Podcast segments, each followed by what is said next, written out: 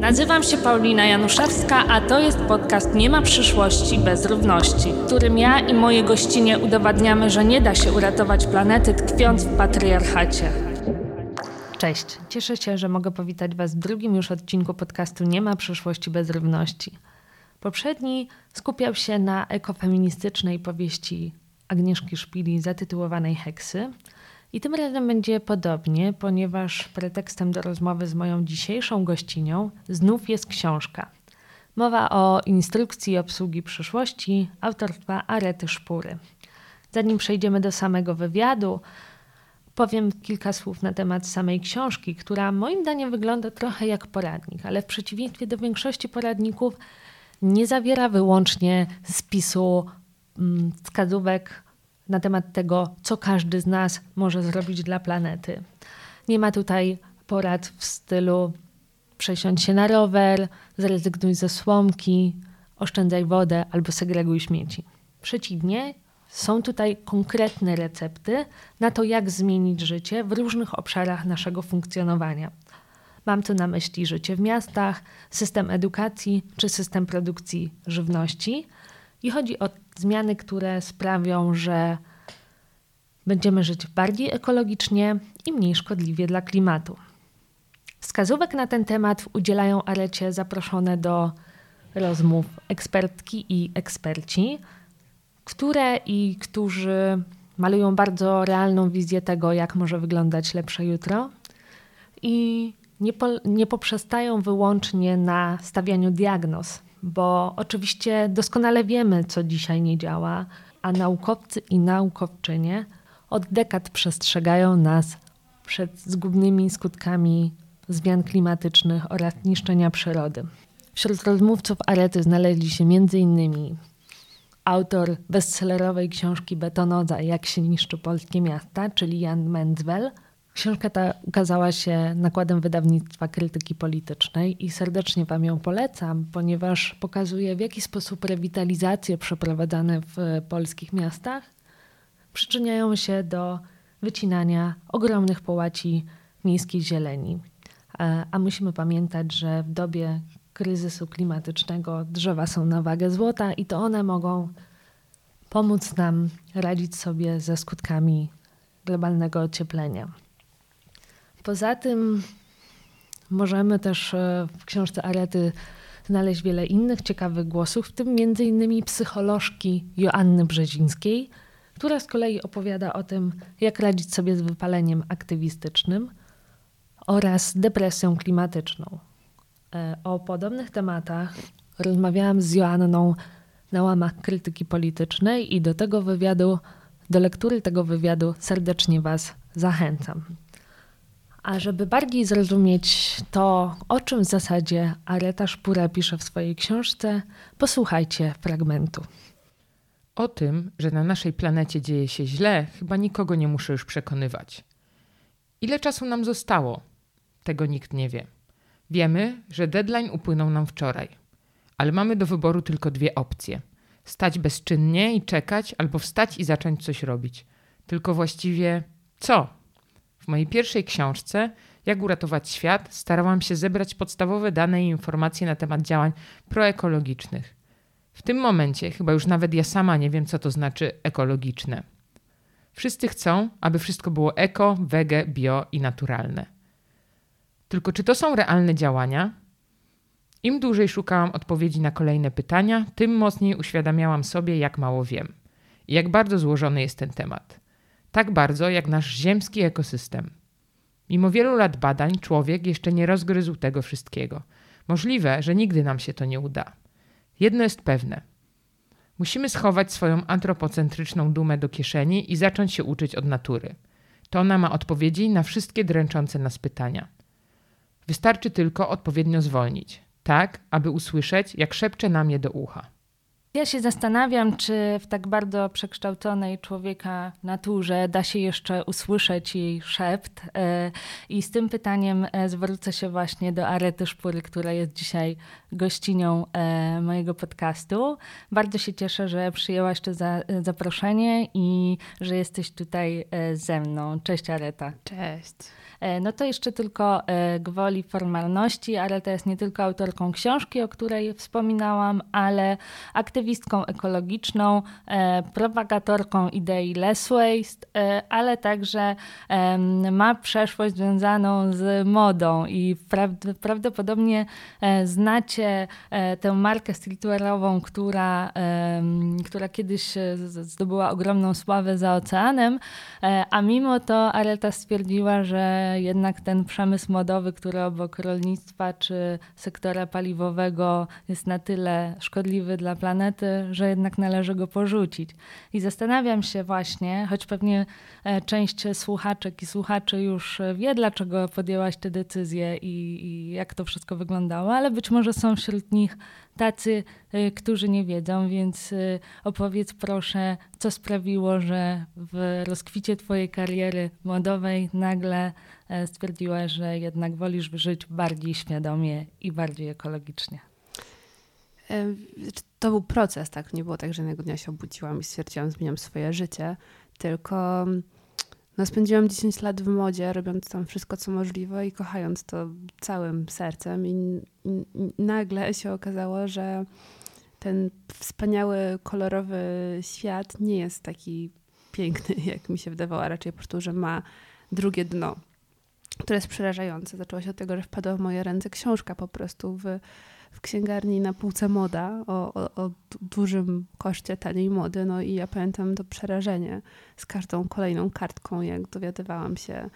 E, no właśnie takie uczucie, jakbyś na jakoś całe życie, a nagle zobaczyła, że jest zupełnie inną osobą niż, niż ci się wydawało, że, mhm. że jest. No i, i ten proces zdobywania wiedzy trwał, tak? To, to była kolejna książka, e, potem jakiś dokument, myślę, że takim trudnej największe wrażenie na mnie zrobił, to był True Cost, prawdziwy koszt taniej mody. Um, bo jednak przeczytać to jedno, ale zobaczyć, zobaczyć te historie tych ludzi, którzy pracują w Bangladeszu, którzy pracują, produkują tą bawełnę, to jest jakby, no to już zupełnie in, in, inny level. No i ciężko potem wejść do sieciówki mhm. i, i w ogóle ciężko wrócić do tego świata. No ale chciałam oczywiście zmienić cały świat mody, tylko okazało się, że to nie jest takie proste, bo nie wiem, czy to, to, jest, czy to była kwestia wyparcia, czy obrony przed nowym, nieznanym, no ale było to ciężkie i, i wtedy stwierdziłam, że w takim razie no ja nie chcę wspierać tego i z wielkim bólem y, odeszłam Oczywiście najpierw próbowałam zmienić swoją firmę od środka, ale to jakby nie byłam jedyną osobą decydującą, więc też się nie, nie udało tak łatwo. I nie miałam pojęcia, co będę robiła dalej. Tak? To nie było tak, że zostanę aktywistką ekologiczną i do tej pory, jak ktoś się mnie pyta, co ja robię w życiu, to ja nie wiem do końca, co odpowiedzieć. Tak? Bo to jest jakby, jestem pomiędzy wszystkim. Jakby na, najlepszą do tej pory odpowiedzią, jaką wymyśliłam, to jest to, że jestem e, PR menadżerem Matki Ziemi. Bardzo dobrze brzmi i, i o taki tytuł y, zdecydowanie tutaj y, warto walczyć. I myślę, że też um, bardzo ważne to, to, co powiedziałaś, to jest edukacja. E, to jest taki pierwszy przystanek na drodze do tego, żeby się zaangażować bardziej e, w działanie prośrodowiskowe. No i też e, dokładasz swoje cegiełki e, do tej edukacji, czyli wydałaś już drugą książkę. No i właśnie w tej książce, e, tak jak czytałam w mm, fragmencie wstępu do niej, mówisz o tym, że tak naprawdę wszystko możemy znaleźć w naturze i to ona jest źródłem tego, co powinniśmy o niej wiedzieć i jak się zachowywać i jak do niej powrócić. No ale zastanawiam się, czy ten szept natury, to bardzo piękna metafora oczywiście, faktycznie jest możliwy do usłyszenia i co w zasadzie pod tą metaforą rozumiesz? Rozumiem to, że, no, że główny, jakbym miała określić główny problem, który spowodował, że jesteśmy jako ludzie tu, gdzie jesteśmy, czyli w dupie, to to, że my zapomnieliśmy, że jesteśmy zależni od natury, tak, że że nam się wydaje, że mamy technologię, posiadaliśmy wszystkie rozumy i my damy sobie radę, no ale jakikolwiek projekt czy doświadczenie, które robimy, pokazuje, że nie jesteśmy. E, I jak nawet była, to się nazywało bio, biosfera, mam zaćmienie, ale taki projekt NASA, gdzie tam próbowali pod wielkimi szklarniami zamknąć y, ludzi, żeby zobaczyć, czy sami sobie wszystko zrobią, no to po dwóch latach się okazało, że nie, trzeba tam dostarczać z zewnątrz pożywienie, tlen i tak dalej. No i to jest tylko jeden z wielu przykładów, który mam nadzieję, że pokazuje, że my musimy trochę tą swoją dumę schować do kieszeni i po prostu zacząć współpracować z naturą, nawet nie zacząć, tylko wrócić do tego, bo kiedyś tak było, tak? Kiedyś człowiek był malutkim, jednym po prostu ze zwierząt wręcz mhm. e, i żeby przetrwać, on musiał nauczyć się, tak? Kiedy są przypływy, kiedy są odpływy, fazy księżyca i my żyliśmy w, w miarę zgodnie z tym wszystkim. No a, a technologia i właśnie duże miasta spowodowały, że się odcięliśmy od tego. No ja jestem takim idealnym przykładem, bo jestem dzieckiem wychowanym kompletnie w mieście i ja no, dopiero się teraz uczę, jak jakieś warzywa rosną, co od czego jest zależne. I, jakby, I dlatego też tak bardzo mnie to fascynuje. I jest coraz więcej przykładów na to, że jeżeli człowiek czegoś nie jest w stanie wymyśleć, to natura ma już te odpowiedzi i to naprawdę od od takich oczywistych rzeczy typu hodowla właśnie warzyw i permakultura, jak robi to w zgodzie, a nie walcząc, ale po architekturę, tak, jak są przykłady budynków, które jak są mądrze zaprojektowane, tam nie trzeba ich ochładzać i ocieplać, bo one same sobie e, dają radę, no tak jak e, rośliny, tak. E, czy nie wiem, poznałam ostatnio dziewczynę, która ma startup i, i promienie UV jakby uczą się robić, że robią to za nie bakterie, zamiast jakichś chemikaliów, które szkodzą i nam, i, i środowisku, i, i tak dalej. Więc jest mnóstwo przykładów tego, że, że myślę, że my dopiero jakiś procent, jak nie mniej, liznęliśmy tego, co tam jeszcze na nas czeka.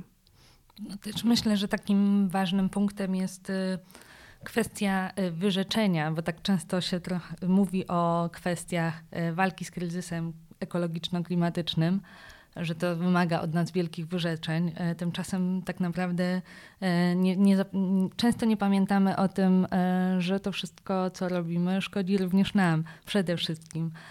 I cieszę się, że to powiedziałaś, ale też mówisz o tym, że warto też zacząć od siebie i też w takim duchu powstała Twoja pierwsza książka, która bardzo mocno wskazuje na to, że zmiana jest możliwa. Jest tam bardzo dużo entuzjazmu e, i bardzo dużo takich e, porad, które pozwalają nam indywidualnie e, zmagać się z tym kryzysem.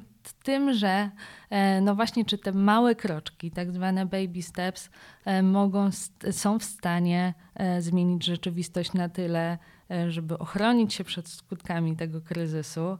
I zastanawiam się, czy właśnie ta myśl E, to takie wstępienie może trochę entuzjazmu i zderzenie z rzeczywistością e, było powodem e, napisania Twojej drugiej książki, która jednak pokazuje, że no niekoniecznie musimy tutaj stawiać wyłącznie na siebie, ale potrzebujemy współpracy, potrzebujemy zmian systemowych, które będą naprawdę kompleksowe. E, zastanawiam się właśnie, czy e, tutaj zweryfikowałaś trochę ten e, swój entuzjazm, co oczywiście nie oznacza, że książka jest pesymistyczna, wręcz przeciwnie. Moim zdaniem jest bardziej realistyczna. Jak, jak ty się z tym czujesz i jaką drogę przeszłaś od tej pierwszej mhm. książki do drugiej? No myślę, że całkiem dobrze to rozszyfrowałaś, też tego kompletnie nie ukrywam no jednak trzy lata temu byłam w zupełnie innym miejscu, jak, jak powstało Jak uratować świat. Wtedy byłam na początku i byłam no, taka bardzo chóra optymistyczna i tak, że my możemy zrobić wszystko, ale też miałam ku temu powody, tak, bo zrobiłam taką akcję Tu pijesz bez słomki i nagle to był wielki sukces i słomki zniknęły, tak. Potem przyszła Unia Europejska i zabroniła jeszcze dziewięciu innych rzeczy. No i czułam, że po prostu tak, jesteśmy na, dobrym, na dobrej drodze.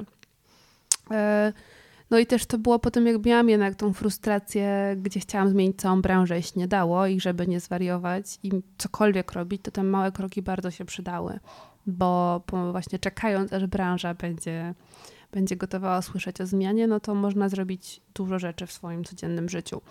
No ale po tych trzech latach rzeczywiście jestem w zupełnie innym miejscu i trochę już mam dość tego, że wszystko jest spychane na, na barki konsumenta.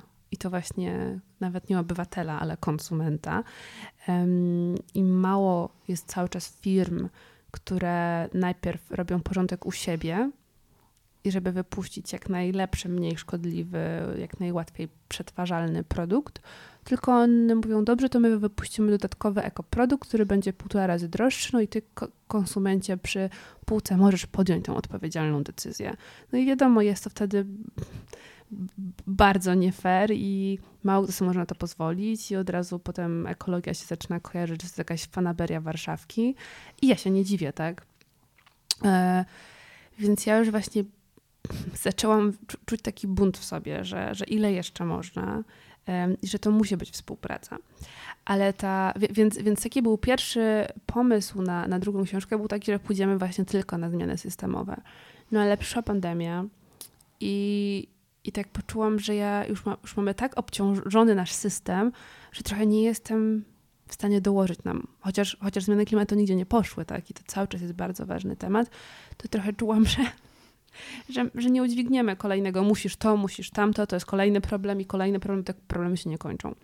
Dlatego też jest ten format rozmów, bo, bo, bo stwierdziłam, że on będzie trochę lżejszy i że trochę łatwiej się, mam nadzieję, to czyta, niż właśnie kolejny, kolejną książkę z bardzo dużą ilością wiedzy. Ta wiedza tam jest, ale jest trochę przemycona w historii ludzi. No i po każdym wywiadzie jest też cały spis treści, gdzie dalej szukać informacji. Na tym mi mega zależało, żeby nie zostawić czytelnika samego z tą nową dawką, z nowym problemem de facto. E, no i, to jest dla mnie najgorsze, co można zrobić, tak? Po prostu, e, żeby czuć, czuć taką bezradno, bezradność i, i że tego jest znowu za dużo. A jednak książka ma ten plus, że jest ograniczona, e, trzeba to pięć razy sprawdzić i, i to się, mam nadzieję, wydaje jakoś bardziej do, do zrozumienia, do przeczytania, do przetrawienia. Zdecydowanie tak. Ja miałam też to uczucie w trakcie lektury, e, że nikt mnie nie poucza, e, raczej chce wejść ze mną w dialog, pokazać mi, że są pewne możliwości. To też jest budowanie narracji takiej, która pozwala jakoś się zmierzyć z tym kryzysem i jednak daje pewną nadzieję, ale właśnie poprzez to działanie kolektywne i wydaje mi się, że to jest e, największym atutem e, tej e, książki i też właśnie rozmów na, na temat kryzysu.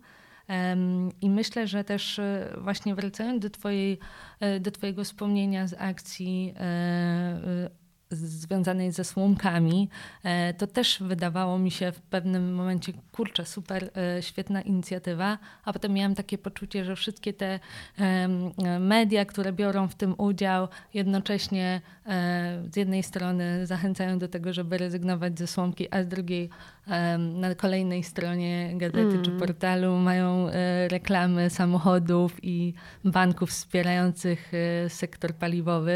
Więc to jest taki zgrzyt, który, który często się, z którym często się spotykamy. Ja się zastanawiam, czy właśnie tego typu dylematy, e, związane też e, chociażby właśnie z samymi słomkami, które no nie są tą e, największą, e, największym, najważniejszym produktem w e, zanieczyszczeniu e, wód, oceanów i mórz. Wiemy, że, że tutaj jednak większą rolę odgrywają chociażby pozostałości po sieciach rybackich.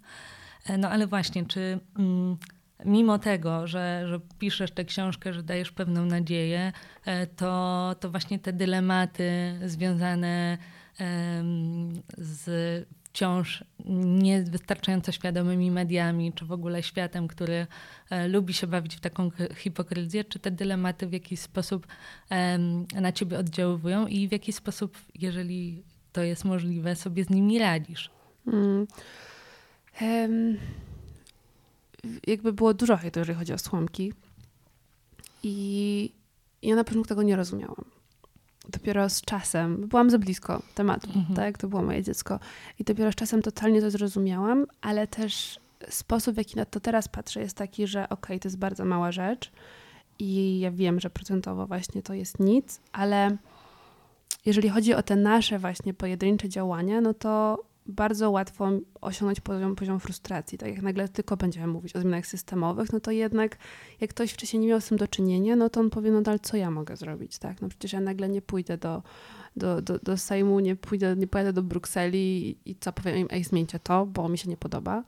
Mm, I że gdzieś po prostu jest taka taki dobry balans pomiędzy tym, że my w swoim codziennym życiu robimy tyle, ile możemy, ale też, żeby to nie było za dużym kosztem i za dużym kosztem finansowym i czasowym i po prostu, żebyśmy się nie frustrowali, tak? Jak my potrzebujemy się napić wody i tylko jest dostępna woda w butelce plastikowej, to się napijmy, tak? Świat nie skończy. Chodzi o to, żebyśmy, jeżeli mamy do wyboru obok siebie wodę z kranu i wodę w plastikowej butelce, to żebyśmy korzystali z tej drugiej opcji, tak? I to jest tylko przykład, ale bardzo po prostu prosty przykład.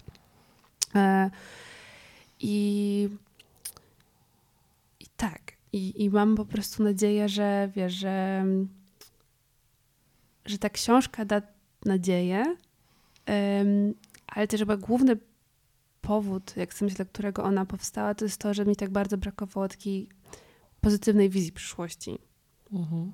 Że, że właśnie, z, z, zwłaszcza po pandemii, teraz wojna i to czuję, czuję że jesteśmy totalnie prze, przetyrani. Um, I jak włączamy w jakiekolwiek wiadomości, to jest raczej tylko źle, źle, źle. Mhm. I, I skąd my mamy wziąć tą nadzieję, tak? Skoro jednak wszyscy coś robimy, ale to jak, że jednak może być dobrze. Więc ja nie mówię, że będzie, że będzie wspaniale i, i to nie jest utopia, ale bardziej taka próba uruchomienia wyobraźni naszej, że rzeczywiście są już rozwiązania i są ci ludzie, którzy działają. I być może oni zaczęli od tych małych kroków, ale one dały im napęd i motywację, żeby robić kolejne, większe kroki, bo to też jest problem który ja odczułam, że wiesz, jak sobie wzięłam na, na tapetę, że okej, okay, to ja chcę uratować świat, no to to się nie wydarzy za mojego życia, tak? I mhm. po prostu psychicznie ciężko jest działać, jak nie widzisz efektów swojej pracy. I te małe rzeczy ratują mhm. trochę i powodują, że jak widzisz, że coś się wydarzyło i jest jakiś mikrosukces, to chętnie zrobisz kolejną rzecz i kolejną i kolejną, aż w końcu pójdziesz do tej Brukseli i tam coś zrobisz. No właśnie, tylko czasami e, można się też odbić o to wypalenie e, i właśnie te frustracje, o której mówiłyśmy. Ja, ja ciągle e, ciągnę nas w dół do tych negatywnych tematów, ale twoja książka też daje te odpowiedzi na, na tego typu dylematy i problemy, chociażby dlatego, że zaprosiłaś do niej psycholożkę Joannę Brzezińską, która mówi o tych kwestiach, mówi o wypaleniu aktywistycznym. E, to jest też y, specjalistka, która, z którą ja z kolei rozmawiałam na łamach krytyki politycznej o depresji klimatycznej, o, tym, o tych wszystkich uczuciach, które nam towarzyszą e, w związku z kryzysem. E, I Joanna nie jest jedyną w zasadzie ekspertką, która rzuca dosyć ciekawe światło na na to, jak się y, borykamy e, z rzeczywistością. E, jest tam bardzo dużo ekspertek, również ekspertów, ale wydaje mi się, że to właśnie kobiety e, są najciekawszymi Twoimi rozmówczyniami.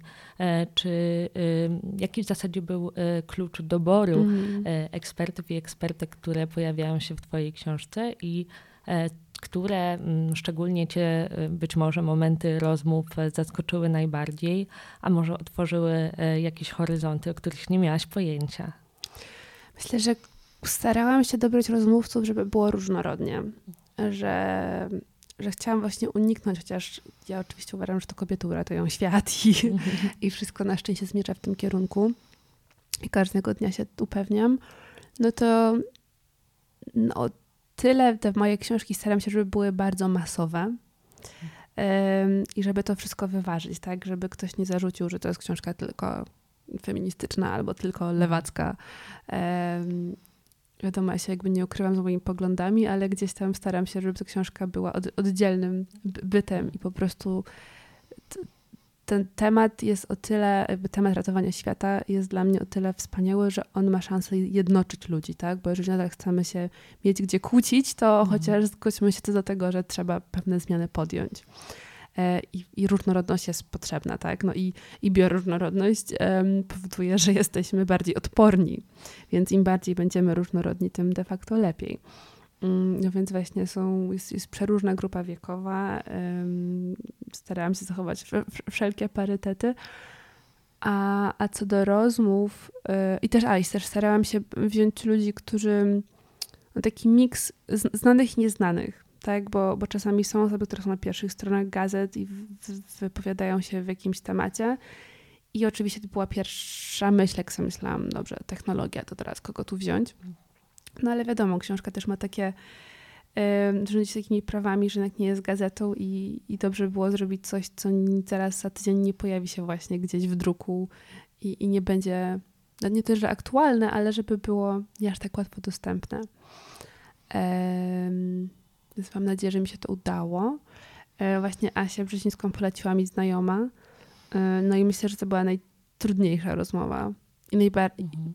nawet może nie najbardziej wartościowa, bo każda z rozmów jest na swój sposób bardzo dużo mi da do myślenia, ale no ta rzeczywiście dała mi też dużo do czucia, bo jednak ym, ten problem, jak ratować świat i nie zwariować, jak się nie wypalić, jak, jak w ogóle wstawać rano i mieć tą energię do działania, jak już się to robi jakiś czas i, i widzisz, że jest coraz gorzej, y, a w większości jest to to jest wyzwanie i kurde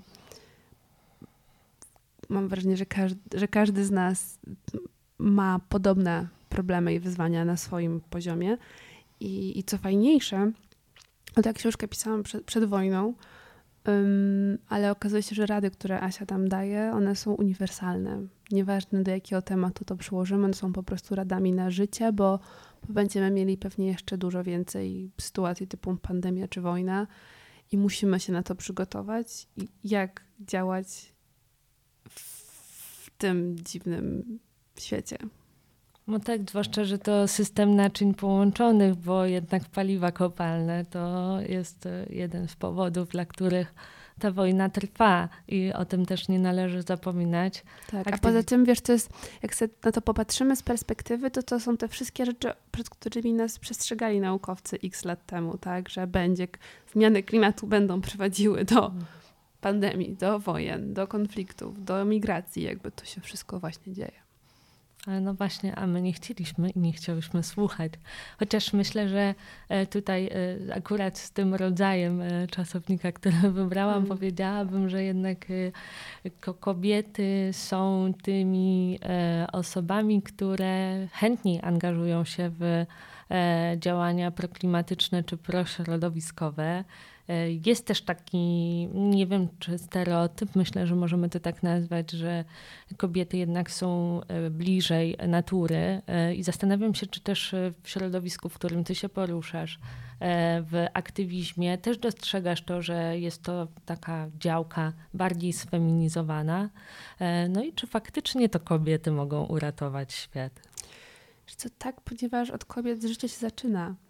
E, ja sobie dopiero niedawno zdałam sprawę z tego jednak, e, jak, jak pokopać daleko w, w przyszłości, w przeszłości, to że, że to wyglądało zupełnie inaczej. Myślę, że bardzo dużo mi dała lektura podróży bohaterki. I, I to spowodowało, że upewniłam się w takich moich od, odczuciach, które, na które wcześniej nie miałam podstaw, że tak powiem, danych, na czym to oprzeć. I i my potrzebujemy obydwu płci, ale myślę, że ta, ta męska energia się już bardzo rozepchała i, jest jej za dużo i, i my potrzebujemy tego, co w kobietach jest najwspanialsze, czyli takiego myślenia wieloaspektowego, tak? Już nie tylko patrzenia na, na, na, liczby i na fakty i więcej, więcej, więcej, tylko po prostu patrzenia, jak, jak ktoś się z czymś czuje, tak? Jak, do takiej niesamowitej empatii i, i wrażliwości. I to nie jest tak, że kobiety mają to, a mężczyźni tego nie mają, bo, bo to nie o to chodzi. Tak jakby każdy z nas ma w sobie i to, i to, i kwestia, żeby to jakoś dobrze zbalansować. Um, tak jak we wszystkim, tak? Ten, ten złoty środek jest potrzebny. Ale jednak jak widzimy, jak e, kobiety zajmują stanowiska e, gdzieś w tej hierarchii, to one po prostu podejmują jakieś le lepsze decyzje, tak? I okazują się lepszymi przywódcami na czasy, na czasy kryzysu. Um, I to jest, to jest bardzo ciekawy proces, żeby go obserwować. Ja myślę, że mam wielką nadzieję, że będzie się o tym pisało w książkach do historii, że to był jakiś moment przewrotu i jest, że będzie tego coraz więcej.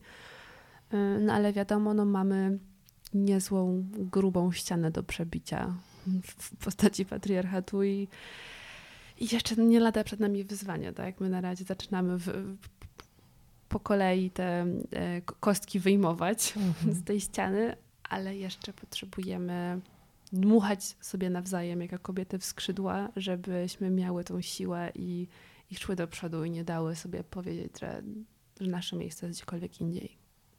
No właśnie, bo też y, często w dyskusji o tym, jak chronić środowisko, zapominamy o tym, że musimy między sobą e, poustalać nowe zasady, które będą sprawiały, że świat będzie bardziej sprawiedliwy i jednak e, ludzie będą sobie równi, nie, niezależnie od płci, e, niezależnie w ogóle od tożsamości płciowej, czy e, od orientacji seksualnej i tak dalej. I jakby te wszystkie, czy po prostu pochodzenia etniczności.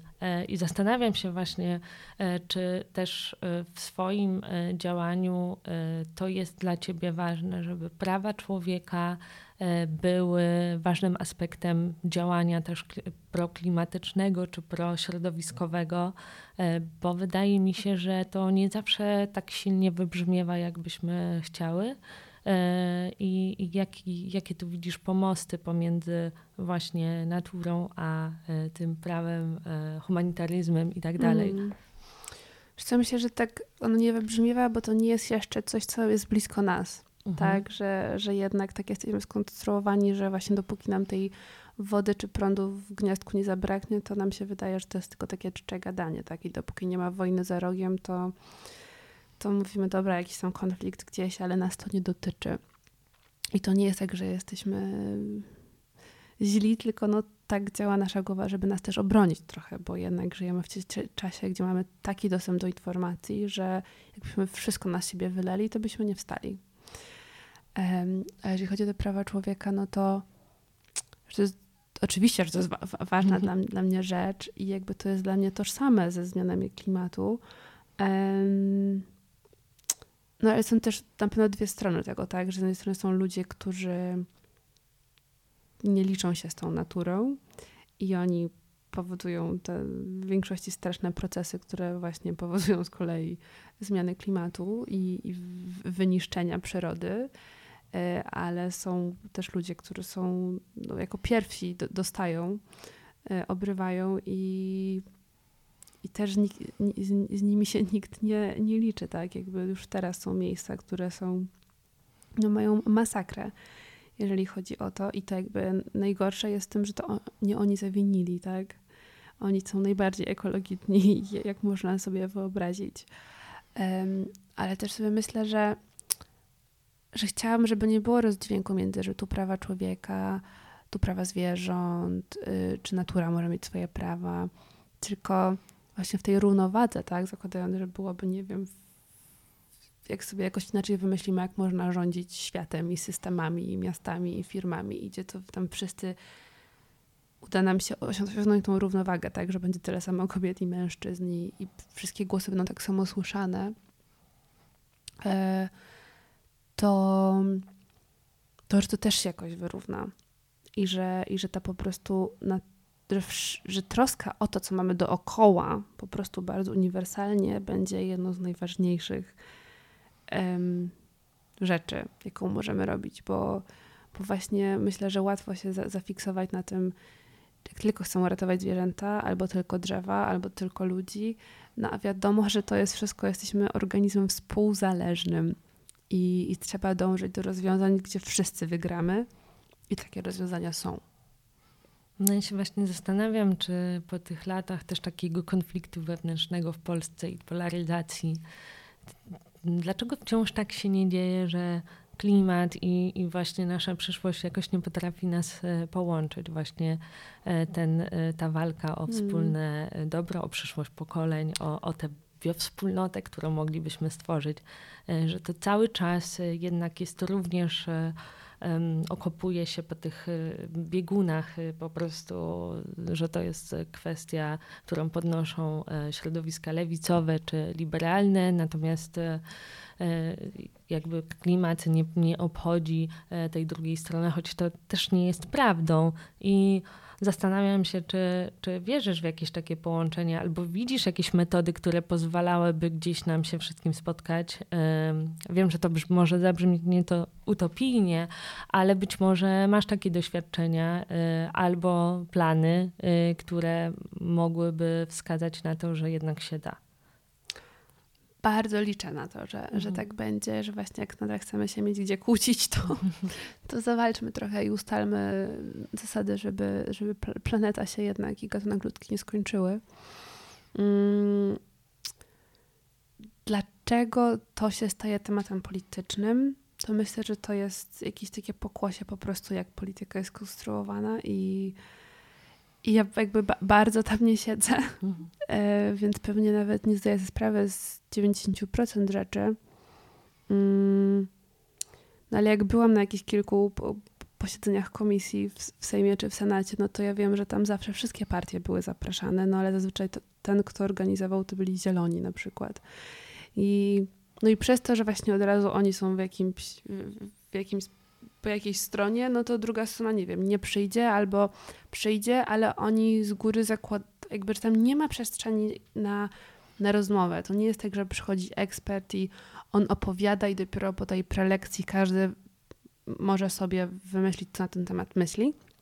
Tylko wszystko jest upolitycznione, tak? I, i czy będą takie prawa przegłosowane, yy, czy taka energia, czy takie prawa dla zwierząt, to jest układ i układzik. I tam no, to mnie chyba naj, najbardziej po prostu wkurza, że to, to, to, to dobro zwierząt, czy ludzi, czy przyrody w ogóle tam nie ma na to miejsca, tak? To jest tylko nazwa na, na papierku, ale ktoś z góry już powiedział, co trzeba zrobić. Więc jakby nie wiem, co jeszcze musi się wydarzyć, żeby trochę potrząsnąć tam yy, tymi ludźmi, żeby oni zdali sobie sprawę, że to, że to nie może tak wyglądać, bo to nas w żadne dobre miejsce nie zaprowadzi. I to przepychanie się, już robimy to tak długo i to jest tak męczące i, i kurde, to ja bym, jak się rozmarzę, to bardzo bym chciała, żeby po prostu nawet nie to, żeby nie było lewo-prawo, bo to jest potrzebne, tak, ta bioróżnorodność, ale żeby po prostu była przestrzeń na rozmowę, na to, żeby się nie zgodzić, ale nadal, nadal rozmawiać ze sobą, tak? Bo to jest normalne, że każdy ma różne opinie na różne tematy, tak? To, to jest wręcz super, tylko właśnie, żeby nie iść w zaparte i nie od razu wyciągać broni, nawet jeśli ona nie jest realna, tylko mentalna, tylko żeby jakoś zrozumieć, że z, z tej różnicy zdań mogą wyjść jeszcze wspanialsze rzeczy. Że tak jak nie wiem, panele obywatelskie pokazują, że jak się weźmie po prostu um, totalny przykład społeczeństwa, no to oni są w stanie się zgodzić do pewnych rzeczy i to, to wychodzą super rozwiązania.